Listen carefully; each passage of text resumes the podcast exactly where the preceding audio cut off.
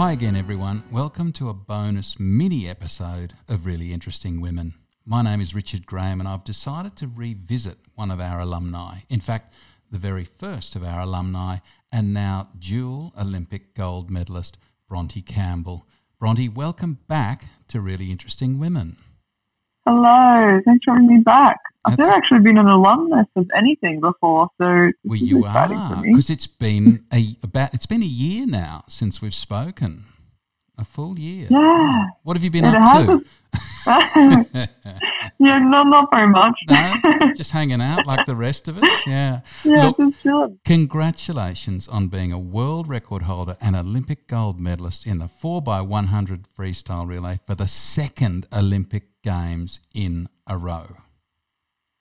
Thank you so much. Um, yes, it still feels a little bit surreal for me. Um, yeah, it's pretty crazy to think that we did it five years ago. Um, Kate was part of my, my sister Kate was part of the team that did it in London. So to go on the three peak, um, even though it was only my second time being part of the team, yeah. um, it was a pretty surreal experience. There's, I don't think there's many teams that have managed to do that. So it's, it's, pretty special. It, it, does it get even more special given your career has progressed to a third Olympics? Yeah, it definitely does. Um, it does feel very different this Olympics from from my first two. The first one just being you're just trying to figure out what the hell is going on. I was mm. only I only just turned eighteen, so um, it was all pretty new to me. And then um, Rio was very different from from my experience now, where I'm just trying to soak it all in and um, make all the little moments count because I'm, I'm fairly certain that it's, it's my last one. I'm not saying 100% no to Paris, but um, may not be going on to there. So just trying to take take the time to, um, like when we stood on the podium singing the national anthem, watch the flag go up and the Olympic rings are behind it, and try to take the, the time to imprint that on your memory because um, the first time it goes so quickly, you're not really able to really notice what's going on or, or look back on those memories because it's all such a blur. Mm.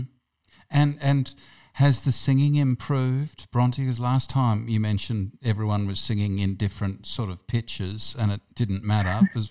have you got used to that yet? Has that got better? Look, none of us are going to get better at singing. The only thing that was better this time is we had masks on, so you couldn't really hear anyone, um, uh, which was probably an improvement. what are you going to do with the gold medals? Oh, oh I don't know. I just put them in the cupboard. Um, oh no, no, or in, or in the drawer or something. Oh, see, see, I'd be hopeless with that. I, I, I, actually thought about it, and I thought you, what you could do is like you could put a, a, a clasp on the back of them and turn them into earrings. you could wear them. I mean, what a conversation piece. That's why I don't win them, Bronte, because that's what I would just have them. Yeah.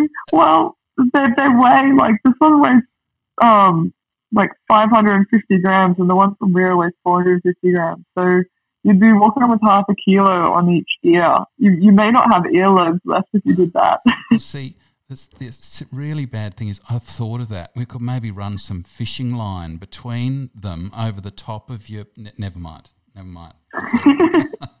you're you've mentioned Kate for you're a real team person, and it's just how special is it to do that again with your sister Kate? I mean, do you just look at each other and smile a lot now? yeah, it's um, it's pretty incredible. It's, I think it'll probably sink in maybe more as we move on with after our careers and move into other things in our life. I think that's when you'll really look back and you're like, whoa, look what we look what we did together mm. for so long. Um, mm. Whereas in in the moment, you tend not to not to look at it in that in that same light. But um, yeah, definitely this time for both of us was just about soaking it all up, knowing that this is um, potentially one of one of our last teams together, um, which is, is a pretty huge thing because we've we've been on teams together for um, our whole swimming careers. It's it's quite a legacy you've left. I mean, people uh, or are leaving, people would probably see swimming as a very individual sport, and to a great extent it is. But I was watching that fabulous documentary series, Head Above Water, which you star in, of course, and it came out before the Tokyo Olympics. And one of the overwhelming themes that comes from that is how important it is to you all that you become like a sort of um, swimming family that goes to the Olympics and supports each other regardless of results. Did you feel that again this time? Yeah, definitely. I mean, that's that's something we've very consciously worked on, um, especially over the last four years, but even before that, a bit. Um, the, the idea of being valued as a person on the team and then celebrated for performance after that, um, being quite explicit with that language and um, it, it's just never been a conscious thing that everyone shuns someone that hasn't done well. It's more um, when someone's hurting and disappointed, it's it's really difficult to know what to say to them, and it's it's awkward to go up and talk to them. Um, and so those people end up feeling quite alone because um, not so much because people aren't feeling for them, just because people don't know what to say. So um, giving the team things that they can they can say to someone no matter how they've done, um, and then um, just in, in myself overcoming that initial awkwardness to make sure that you're checking in with people because um, everyone's so scared of saying the wrong thing. Mm. But you just saying something, just being there, having physical contact with them, giving them a hug, giving them uh, like a clasp on the shoulder, um, anything to let them know that you're still with them. Really, you're not going to say the wrong thing when yeah. someone's going through something hard. They just want to know that you're there with them. You you gave an incredible example in that documentary of the amazing atmosphere that you swimmers have built around this team. Um, in the story, you told about what happened after one of your swims in Rio in 2016 that finished very late in the night. Are you able to tell us that? Yeah, so um, that was after the 100 freestyle. I um, came fourth by 0.05 of a second, um, which is which is a a brutal mm. place to land yeah. in an Olympic final. Even though I was really happy with my time, you just oh, it's such an achingly small margin. It's very hard.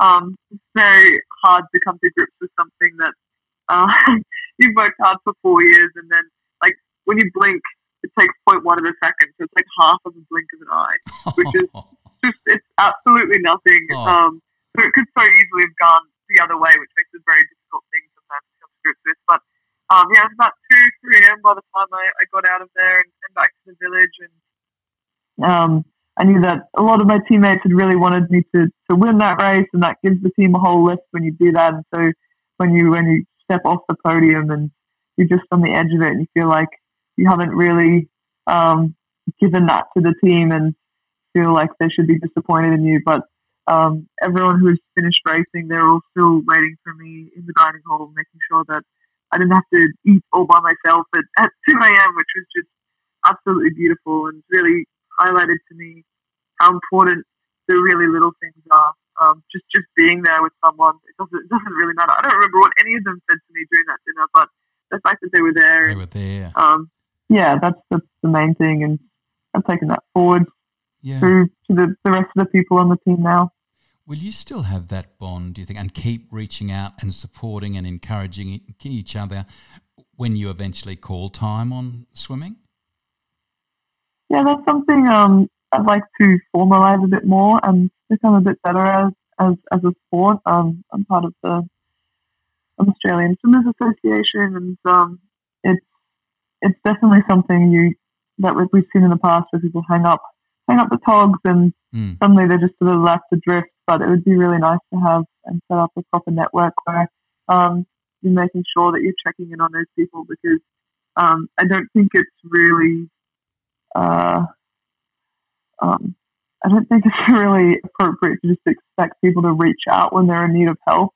Mm. Often the people that need help the most are, are not really capable of reaching out for help. It's um, it's almost a bit beyond them. So having having it formalized where you can you can check in with them and and make sure that they don't have to initiate it. I think that's quite important. Yeah. One thing I'm determined not to do, and that is to ask where to from here, because frankly, it's not it's none of my business, and you need to decompress and have about six thousand beers before you think of that. But what I'm having a great deal of difficulty comprehending is how you can go from laser like focus and unimaginable effort in the lead up to the Olympics in 2020, have the Olympics delayed by a year, and then having to reset and refocus, come back again, perform like a champion, achieve goals, and in particularly trying circumstances, you're reaching the, the finish line physically and metaphorically, and then you're ushered into quarantine. I mean, how are you coping, or have I just made it worse by saying all that? No, it's um. We always talk about the Olympic whiplash anyway, and that's what happens when you finish the games and you come home, and there's this feeling like, oh, is that is that it? It's almost like an anticlimax when you get to the other side of it because it is is over so quickly, and then you just jump back into normal life, and mm. you're no longer surrounded by your team, and you're surrounded by people that don't really understand what you've just been through. So um, we always have a Olympic whiplash, but um, it's especially um, especially highlighted this time coming straight back into into hotel quarantine. But we all signed up for it. We knew what we were doing. We knew we were going over for um, for the Olympics and we are going to have to quarantine on the other side, and we we all signed up for that. What um, sort of breaks my heart a bit is um, the athletes trying to get from Sydney back to South Australia and the idea of having to do another 14 days on top of mm. what they've already done, which they didn't sign up for and they were guaranteed wouldn't happen to them. And that like makes me so mad on their behalf. Mm. I think it's mm. absolutely insane. Um, but yeah, the hotel quarantine, we all knew it was coming. Um, I got a care package shipped from home. Um, the girls in Brisbane sent me some clay, so I've just been doing some pottery and, and other bits and pieces. So I've, I've totally been, been fine because I was prepared for this, and we were all prepared for 14 days, but um, no one was prepared for 28 days. Oh no, that's brutal. That is brutal. Um, if you were at a barbecue, Bronte, so it's super casual, right, and not an awards night, no formality, and someone said, "Who are the people who've been instrumental in helping you get to this point?" What would you say? Um, I mean, the number one person is my coach, who I've actually been with for 20 years. I don't know whether we really touched on this last time, but um, I met him when I was seven years old, and I'm 27 now. The night of the um, relay where we won, that was the 20th anniversary of when we first walked into the swim pool and met him for the first time. So it was um it was pretty special, and um, he's been like my coach, my mentor. The relationship's changed a lot over the years, and um, gone from being I've gone from being a child to an adult in that time, and I think it's it's a credit to to him and I mean kind of both of us that we've managed to navigate that because it is it is quite a tricky thing to navigate sometimes as you grow up and the relationship mm. um, evolves and you want more input and it's not just just the coach standing there and dictating things. You've really got to um, have a bit of empathy both ways and he's definitely the number one number one impact on, on my swimming career and um, of my life as well. Mm. And obviously, you know, Kate, your sister and family, she's just been there the whole time, you know, and that's, you know, something I know you'd never take for granted, but it must be a real help having family there with you going through the same thing. Yeah, it's definitely very helpful. I think with Kate, um, people tend to focus on the fact that for many years um, I was finishing second to her constantly. Um, and they're focused on the fact that she was stopping me from standing on top of the podium um, without realizing that without her help and support and um, the example that she sets and the way she pushes me in training, I would I may not be standing anywhere near a podium. I may not be even in swimming. Um, so having her having her with me has been invaluable. Um, I think that was a nice way you asked the question because often um, people focus on, on the on the other side of it of of how much she stopped me from achieving without realizing that um, having her along for the journey has not only made it more enjoyable, but it's, it's made it possible. Mm. Mm. Now, I'm conscious that this was only going to be a brief bonus episode, Bronte, so I won't take up too much more of your time. But on your page on the Swimming Australia website, you have a quote from Rudyard Kipling's If, which, for listeners who may not be aware, is a poem which I think is sort of almost a roadmap on how to become a complete person. Um, now, this is a terrible thing to do to you, Bronte, and uh, but do you remember the quote that was on there? Yeah, it'll probably be the um, if you can meet with triumph and disaster and treat those two imposters both the same. Um, I mean, the, the, the, the, longer quote of that yeah. to actually make it a poem and it rhymes is like if you can think and not make thoughts your master, and in dreaming not make dreams for aim. Um, if you can meet with triumph and disaster and treat those two imposters both the same. So it's um What does it's a beautiful sentiment. you? What does that mean to you? um, to me, that means that you're not you're not materially changing um, how you view yourself or your self worth based on triumph and disaster. So, winning or losing, success, failure, however you want to frame it. Um, that those those two things are going to come and go in your life, and um, you're you're not going to you can't base your self worth on on either of them. Mm. Um, yeah, and that's that's really been. I mean, I used to have that written on, on the wall of my, my apartment, and um, it really it's been it's going to be beginning a good roadmap for me Mm. navigating a career that's been up and down. Can I just add to that a part of the final stanza from that same poem, which reads If you can fill the unforgiving minute with 60 seconds worth of distance run, yours is the earth and everything that's in it. Now, Bronte Campbell, no matter what you do from here, you've completely filled those unforgiving minutes. And thank you for sharing your triumphant journey with us all and for returning to this show and being an integral and very important part of really interesting women. Cheers! Thank you so much for having me. It's a pleasure. Bye for now. Thank you for being a big part of Really Interesting Women. We'll have relevant links in the show notes to this episode. Head to our Instagram page at Richard Instagram for photos of the guests and the all important link to all the episodes in our bio. If you know someone who might be a great guest, direct message me from Insta. Thank you to our production team, and I look forward to your company again very soon. Bye for now.